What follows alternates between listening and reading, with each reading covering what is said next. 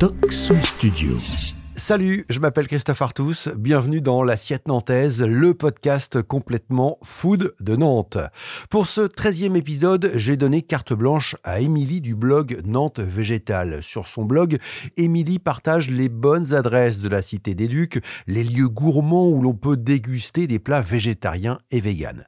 Alors, dans cet épisode, la mission d'Émilie est de nous faire découvrir une adresse sympa, un lieu réconfortant en cette saison hivernale et elle a choisi de nous emmener chez Théine, une boutique de thé située place Félix Fournier à Nantes, juste en face de la basilique Saint-Nicolas. Théine, c'est une boutique, mais l'activité d'origine de cette entreprise est l'importation et la fabrication de thé aromatisé haut de gamme. De plus, cette entreprise nantaise propose régulièrement des ateliers pour découvrir le thé. Je ne vous en dis pas plus, je vous laisse avec Émilie et Jim, responsables de la boutique Théine. Bonne écoute. L'assiette nantaise, le podcast complètement food de Nantes. Bonjour, c'est Émilie de Nantes Végétal. Merci de me passer le micro. Donc là, aujourd'hui, on va chez Théine. C'est une boutique euh, que j'ai choisie parce que déjà, c'est une boutique de thé indépendante, qui est quand même assez rare à Nantes, qui a une vraie implantation locale, comme on va le voir. Et puis, ben.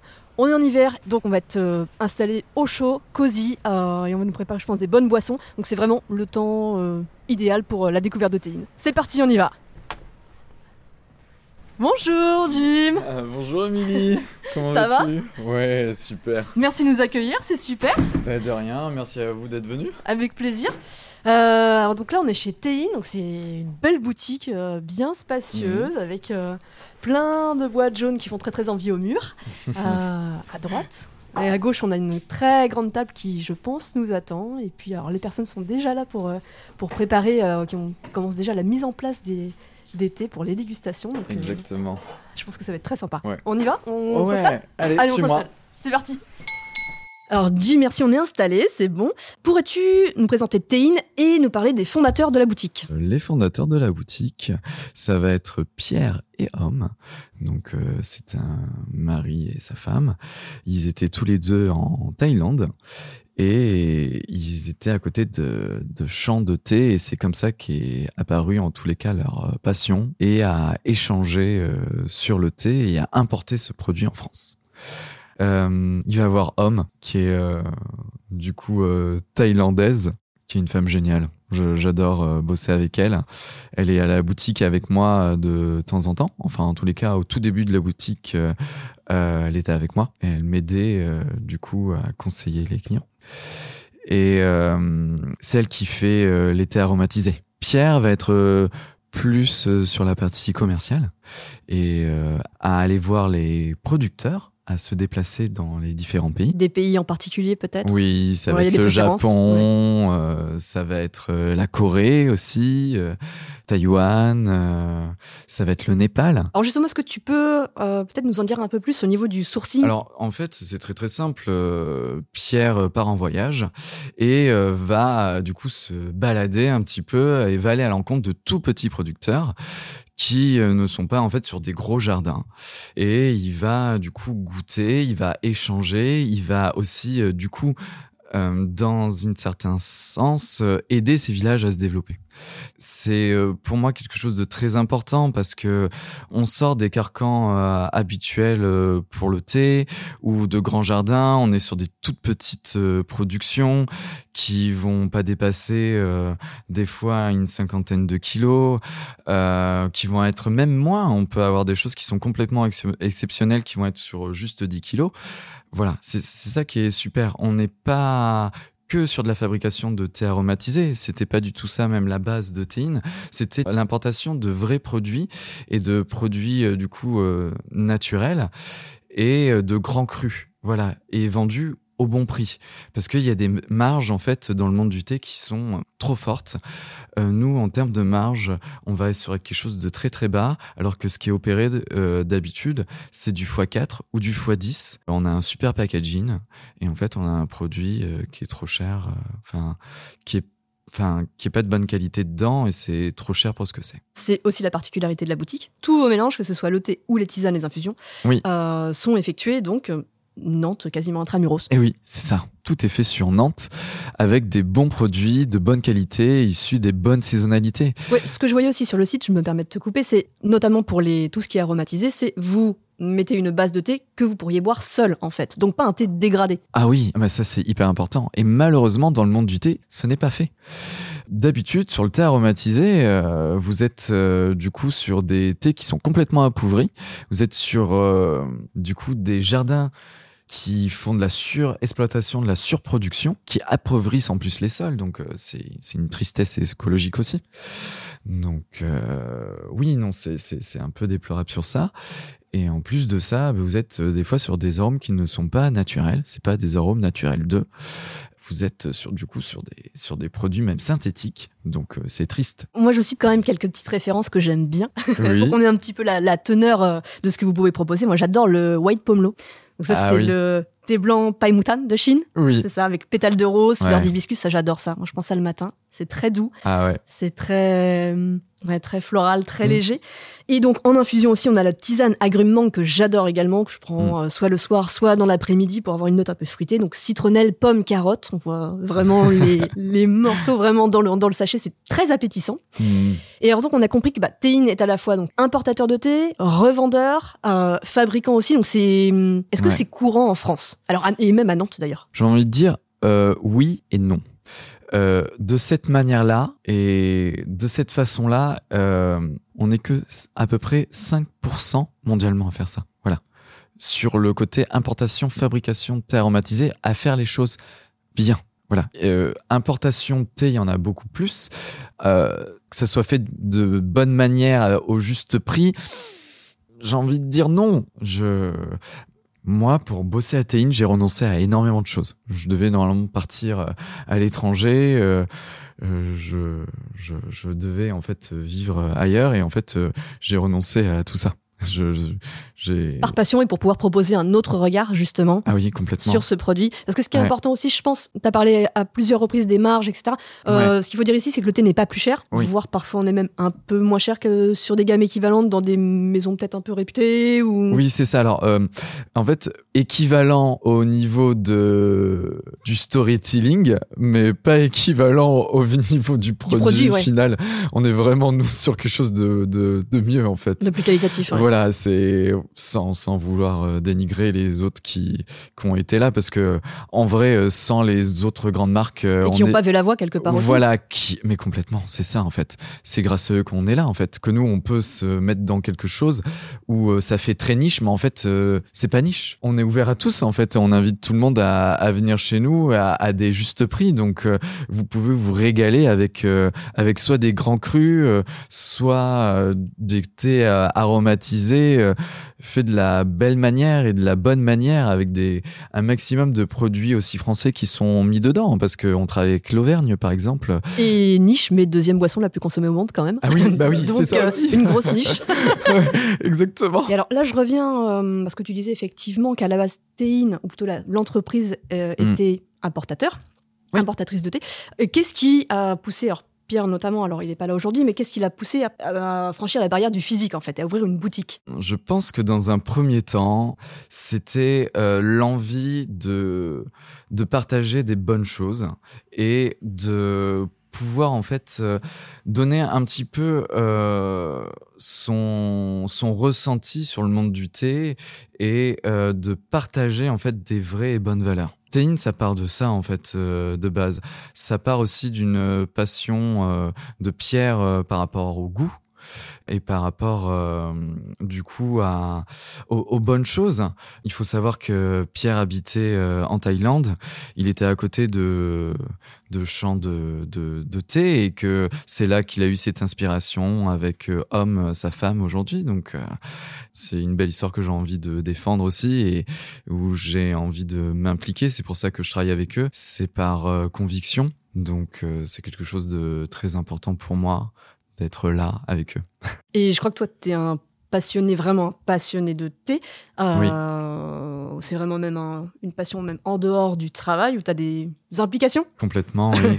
en fait, euh, ça va faire euh, dix ans que j'ai un maître de thé que j'ai rencontré euh, sur Nantes quand je suis arrivé c'est une très belle histoire parce que euh, je m'intéresse au thé depuis euh, depuis l'enfance. Euh, le premier thé que j'ai bu, c'était quand j'avais 6 ans, dans un restaurant chinois, un très bon restaurant chinois.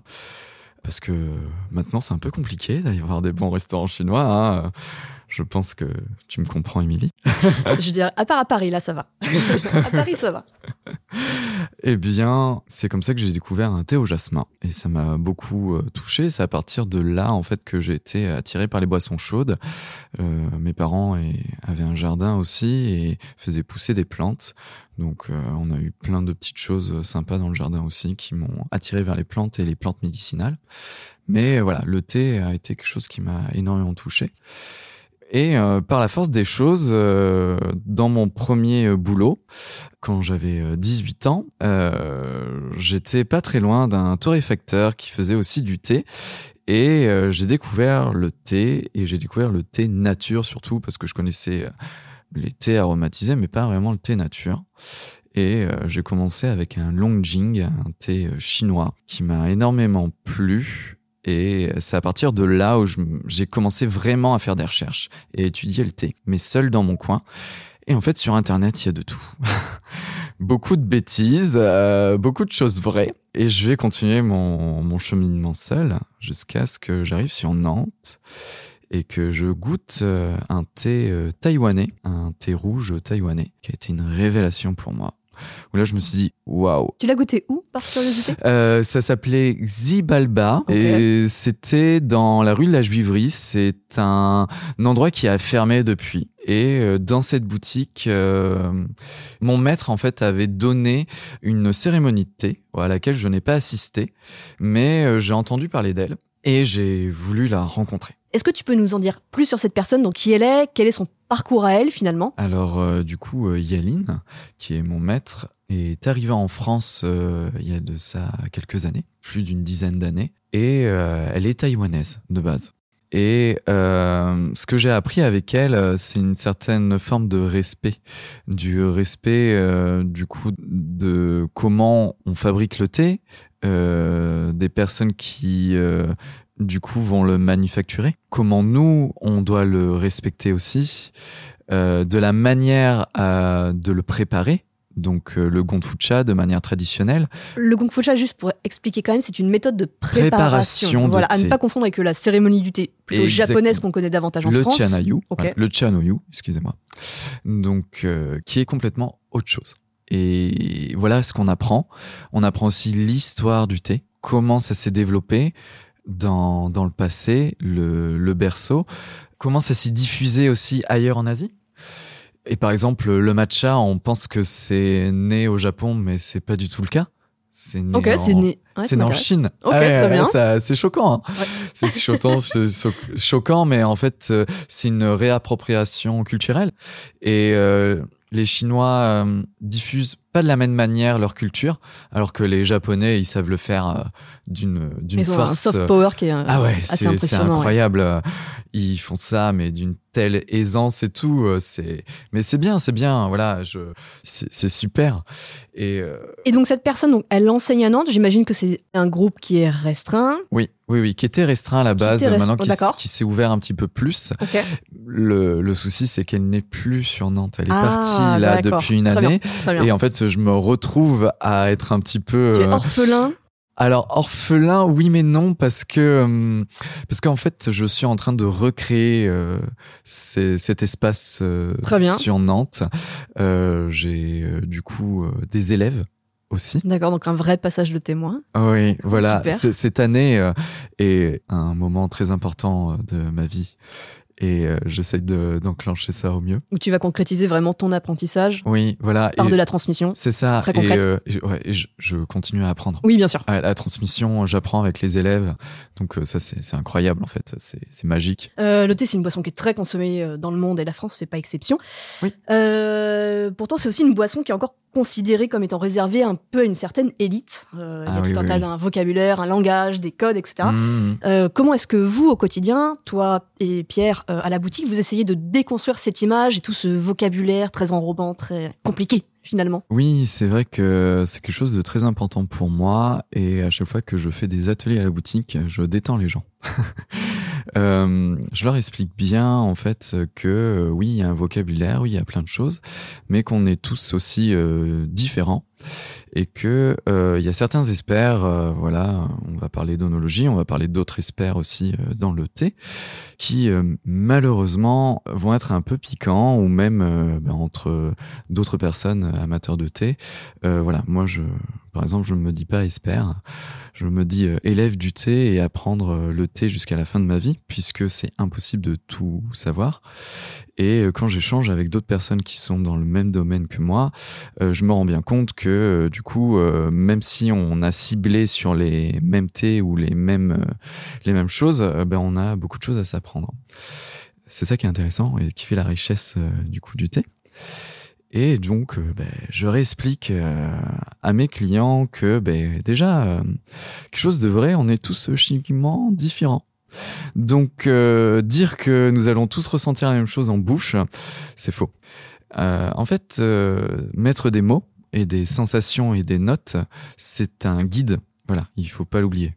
C'est un guide pour pouvoir s'exprimer. Mais par exemple, si je vous dis euh, là, je ressens du litchi, mais que vous n'avez jamais eu l'expérience de manger un litchi, c'est impossible pour vous de remettre ça. C'est ce que j'allais dire, c'est aussi lié à tes expériences, à ton chemin de vie, à ce que Ah tu as oui. goûté dans l'enfance, etc. T'en parlais tout à l'heure. Ah mais complètement. Mais même, euh, on va parler de la Madeleine de Proust. Oui, exactement. Voilà, c'est c'est important en fait de remettre les choses vraiment à leur place. C'est que bah vous avez aussi les sentiments qui se mêlent à ça. Donc euh, voilà, comme je parlais Positif, de... négatif, ouais. Bah oui, c'est Mhm. ça. Et puis, ben, comme je pouvais parler de mon enfance aussi, euh, il y a des choses qui m'ont influencé. Donc, euh, oui, voilà, vous êtes influencé par tout ça. Donc, euh, je- j'invite tout le monde, j'invite les personnes qui nous écoutent euh, là à se détendre sur ça et, euh, et même euh, d'aller plus loin, en fait. euh, oser, en fait, vraiment oser goûter des choses. euh, oser euh, manger certaines choses aller dans des restaurants, vous faire des expériences euh, même culinaires, pas que le thé en fait, le café, tout, aller dans des dans des endroits où les gens envie de transmettre des vraies et bonnes valeurs et faites-vous du bien et euh, faites-vous confiance et lâchez en fait euh, toutes les choses euh, vraiment difficiles, toutes les réflexions qu'on peut avoir. En France, on est très doué pour ça. Il y en a une, par exemple, à laquelle je pense, qui est un peu rigolote, mais qui est malheureusement un peu cassante aussi. C'est, par exemple, donner de la confiture au cochon. Bah, oubliez ça, sincèrement. euh, voilà, laissez-vous porter. C'est important. Soyez curieux et curieuse. Ouais, continuez la curiosité, c'est. Et c'est vous méritez, vous méritez. Ouais, C'est sûr, c'est ça complètement. aussi. Euh, tu parlais, ça c'était intéressant, d'atelier. Est-ce que tu peux Hmm. nous expliquer un petit peu comment ça se passe, qu'est-ce qu'on y fait? Et alors, on a bien compris que tout le monde pouvait y aller, euh, qu'on Ah soit ouais, un grand Venez, amateur, venez. une grande amatrice ou quelqu'un qui n'a jamais bu de thé. Oui, complètement. Comment ça se déroule tout ça? Comment, euh, comment ça s'organise ici? Comment il faut faire si on veut participer à un atelier? Comment ça se passe? Eh bien, c'est très très simple. Euh, Les ateliers, en fait, euh, pour y participer, déjà, on, on communique dessus, soit par notre site internet, soit euh, du coup par nos réseaux sociaux, et puis en boutique aussi. Euh, c'est très simple. euh, Il y a huit places à chaque fois. Ça va être sur le samedi matin avant l'ouverture de la boutique. Comme ça, en fait, j'ai le temps de communiquer avec les gens, j'ai le temps avec eux. Alors oui, je me permets de te couper parce que là, ce qu'on n'a pas forcément dit, c'est que la boutique a déménagé il y a pas longtemps. Oui. Le local est beaucoup plus grand. Oui. Et ça implique que vous puissiez faire ça en tout, euh, en tout confort, on va dire. On a un endroit qui est euh, hyper agréable. Avec une très grande table aussi, Oui, pour euh, voilà. partager aussi avec les autres. Sur exactement. Je te laisse poursuivre pour- sur les ateliers. Mais non, pas de souci. Oui, c'est vraiment vraiment super cet endroit et je peux vraiment du coup parler de grands crus parce que c'est ça qu'on va aborder. On va faire de la dégustation, euh, soit comme on fait euh, dans euh, du coup les jardins, c'est-à-dire qu'on va avoir un même type de thé et on va goûter du coup plusieurs cultivars différents plusieurs jardins. Donc on va avoir les influences de la terre, les influences du coup de pays différents sur un seul et même type de thé, c'est-à-dire terroir aussi, voilà, exactement. Donc euh, les thés rouges, euh, ça peut être euh, les thés euh, du coup les thés verts, les thés euh, oolong. Est-ce que tu peux nous dire ce que c'est le thé rouge? Oui, alors le thé rouge en fait euh, c'est ce qu'on appelle en France le thé noir. Moi je m'exprime euh, de la façon euh, du coup euh, chinoise. Donc c'est-à-dire que on juge le thé par rapport à sa liqueur et non par rapport à son oxydation quand on regarde les feuilles. Quand on regarde les feuilles, qu'on dit que c'est un thé noir, euh, c'est parce que du coup la feuille est complètement oxydée et du coup euh, ça vient de euh, de D'une torréfaction peut-être euh, non non pas torréfaction, Ouais. ça ça vient plutôt en fait d'un d'une méthode d'expression anglaise, c'est-à-dire black tea parce que on voit que la feuille est noire. Voilà, Ok, tout bien. simplement. Alors que on va dire thé rouge en Chine parce qu'on regarde la liqueur et en fait si on regarde bien la liqueur, elle est pas noire, elle est rouge. Oui, la Voilà. couleur de la feuille ne présume pas de la couleur de ce que tu vas avoir dans la tasse. Exactement. Donc en fait, c'est euh, complètement différent. C'est une vision différente. C'est ça qui est intéressant et c'est ça qui, est, qui peut être aussi intéressant de discuter avec des Anglais ou de discuter avec euh, des Chinois. Euh, Il n'y a pas du tout la même vision sur le thé et euh, il y a une certaine richesse. Et il y a aussi euh, des choses qui vont s'appauvrir, euh, soit chez l'un, soit chez l'autre. Voilà, mais bon, euh, euh, généralement plus chez l'un que chez l'autre. On ne dira pas qui. Voilà. Alors, donc, euh, vous enseignez donc les couleurs du thé. Il y a aussi peut-être des méthodes de préparation pour pouvoir le refaire chez soi? Exactement. Du coup, la méthode du Gongfu-cha, Konfucha, hein, voilà, qui va être importante pour moi. qui est donc une méthode chinoise. Exactement. Voilà, c'est celle que, en tous les cas, j'enseigne et que je retransmets. Parce que ben, c'est vrai qu'au bout de dix ans euh, d'apprentissage, mon maître m'a donné les autorisations de retransmettre. C'est un peu euh, là mon, mon futur, en tous les cas, euh, dans le thé, en plus de théine, c'est de retransmettre tout ce que j'ai pu apprendre et libérer les gens aussi à apprendre de leur côté parce que parce qu'en fait on n'arrête jamais l'apprentissage. C'est ça qui est magique. En fait, et c'est ça que j'adore, c'est que jusqu'à la fin de ma vie, je vais, euh, je vais apprendre, voilà, Et de transmettre. et de transmettre. Euh, je pense que là, on s'est bien, bien mis en appétit. Oui. Euh, Est-ce que tu nous concocterais pas une boisson chaude? Ah oui, bah, avec grand plaisir. de ton choix Ah ouais, complètement, complètement. Euh, Qu'est-ce que tu peux nous proposer? Là, je vais pas aller dans le gonfucha. Je vais aller dans quelque chose d'un peu plus mainstream, on va dire, Très bien. mais pas forcément trop connu. On va aller sur un ojicha, un ojicha latte. Alors, je... Qu'est-ce que c'est? Alors, Moi, je le- sais. oui. J'adore. Mais qu'est-ce que c'est? Explique-nous. Le ojicha, du coup, à la base, c'est un thé vert qui est grillé. Alors, pourquoi un thé vert grillé? Parce que c'est un produit qui est déjà japonais. Et euh, c'est un produit ben, euh, qui est assez intéressant pour moi parce que et qui fait aussi la force du Japon, c'est que ben, le thé vert, c'est un thé de saisonnalité qui est euh, du coup un thé qui est au printemps. Et quand ce thé-là va être passé ou que la récolte est mauvaise ou que ça fait très longtemps qu'on a un thé vert euh, qui a été mal conservé, il faut savoir que le thé vert, comme c'est un thé printanier, ben nous on le conserve au frigo pour pas qu'il bouge, euh, pour pas qu'il vieillisse. Donc euh, déjà, si vous consommez des thés verts nature qui ne sont pas conservés au frigo, que vous allez dans une boutique où c'est pas conservé au frigo, posez-vous des questions. Voilà, le thé vert, euh, ça se conserve au frigo, que ça soit de n'importe quel euh, endroit, ou que ça soit aussi euh, du thé vert japonais en poudre. Voilà. Bon, petite parenthèse finie, c'était quelque chose d'important pour moi. Pour du coup ce fameux ujicha, ben, ce thé vert va être passé au bout d'un moment parce que à l'époque on n'avait pas en fait de frigo, on n'avait pas de congélateur parce qu'il y a un autre moyen de bien conserver ce thé vert, c'est de le congeler. Là, on est sûr qu'il bouge pas. Euh, eh bien, bah, quand c'était passé ou que la récolte était mauvaise, ben, on allait griller ce thé vert pour pas le perdre en fait. Et euh, du coup, ben là, c'est hyper int- intéressant parce qu'on va avoir quelque chose qui, euh, du coup, est assez, euh, j'ai envie de dire, écologique. On va pas jeter ce thé, on va pas rien en faire. On va essayer d'en faire quelque chose, on va le consommer. Et en plus de là, ben, ce qui est intéressant dans cette boisson que je vais vous préparer, c'est qu'il est réduit en poudre comme du matcha. Donc je vais pouvoir le faire, le préparer comme un matcha de base. Donc au Le- fouet. Voilà, le fouetter. Et euh, après, je vais faire une mousse de lait à côté. Je vais verser dessus. Et euh, ce qui est intéressant aussi, c'est que pour des personnes qui n'aiment pas trop le thé, comme on est sur quelque chose qui va être torréfié, eh bien, on a des sensations un petit peu, euh, des fois de café ou Plus choses. peut-être, Voilà, exactement, connaît, plus rond en fait. Et ça peut être sympa. Et là, il fait froid en ce moment, ça va nous réchauffer. Voilà, j'aime bien aussi jouer sur la saisonnalité. Euh, quand des gens viennent à la boutique, je leur conseille aussi des choses qui sont de saisonnalité. Voilà. Là, je vais pas attirer les gens à aller sur du thé vert. Je vais pas attirer les gens à aller sur d'autres produits. Euh, je vais les attirer plutôt sur des thés torréfiés, euh, des thés plutôt euh, rouges, des choses qui vont faire du bien au corps, même des pouères, des pouères choux qui vont être euh, du coup des thés qui sont fermentés, qui vont être euh, bonnes aussi pour la santé parce que sur la fermentation, c'est très très bon pour le microbiote. Donc euh, voilà. Donc là, tu nous prépares un Rudicha latte. Voilà, c'est bien ça. Donc avec la poudre que tu déposes avec une cuillère. Est-ce que c'est le bon mot? voilà. Pas sûr, hein, mais adapté en C'est un chatsaku, exactement. C'est comme pour le matcha.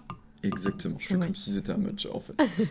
On fait un petit peu plaisir. En plus, je crois que vous êtes quasiment les seuls à proposer le Rudicha latte euh, à Nantes. Mais pour l'instant, oui, je, Je crois, ouais. C'est vraiment une boisson atypique. Enfin, que je recommande. Donc là, tu as mis un peu de poudre dans la dans une belle tasse en grès. Oui, je voilà, c'est ça. Et donc, comme pour le matcha, tu verses un peu d'eau et tu fouettes. C'est ça. Et oui, je fais mousser. Fais mousser, pardon. Ouais, c'est plus sympa. Le mouvement, c'est en 8 Non, c'est pas ça? Euh, ça va être euh, du coup euh, vraiment un espèce de W. Voilà. Et un W inversé. D'accord, c'est très précis. Ouais, exactement. Il faut vraiment avoir un bon coup de poignet. hein. Ça, ça vient pas tout de suite. Ne vous inquiétez pas si vous n'arrivez pas à le faire au début. Voilà. Patience. Expérience. Et après on y arrive. Voilà. On va le verser. Et là, à côté, on va avoir une belle mousse de lait. Donc là, on est sur un lait d'avoine, c'est ça? Ah oui, c'est important pour nous euh, que ça soit pas animal. Il y a une température de 60 degrés? Oui, ça va être du 60 degrés parce Mhm. que c'est là que ça fait une belle mousse en fait. Alors la mousse est effectivement très belle. Voilà.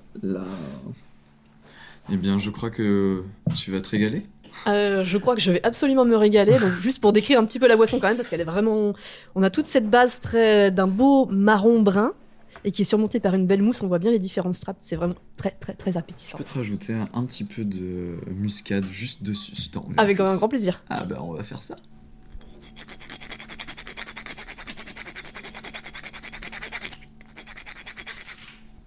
Merci Jim pour ce bel accueil. Merci à Théine de nous avoir accueillis ici. Donc on le rappelle, Théine, c'est deux places Félix Fournier à Nantes, ouvert Oui, du lundi au samedi.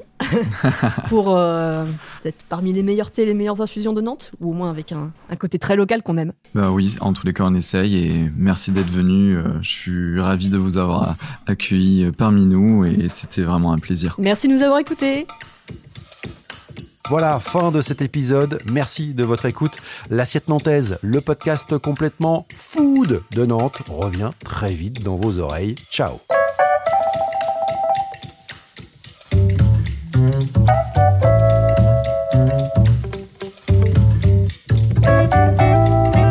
Pour ne pas manquer le prochain épisode de l'Assiette Nantaise, abonnez-vous à ce podcast sur votre plateforme d'écoute préférée.